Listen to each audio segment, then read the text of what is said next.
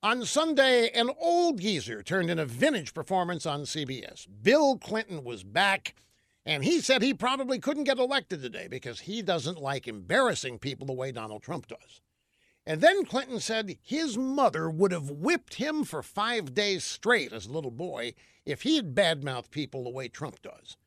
I don't know, maybe it's senility, or maybe he's still a stranger to the truth, which was the hallmark of his presidency.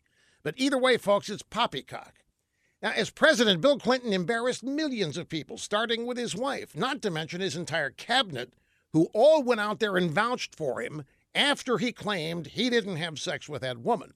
Now, as for bad mouthing people, Clinton was the king of badmouth, especially when it came to the guy he considered his main political opponent. That would be me.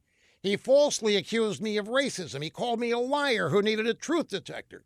He even tried to blame me for the Oklahoma City bombing. Angry voices on the right. The fact is, Bill Clinton spent his entire political career badmouthing people when he wasn't poking the intern. Like I said, maybe it's senility. We're just trying to be charitable here.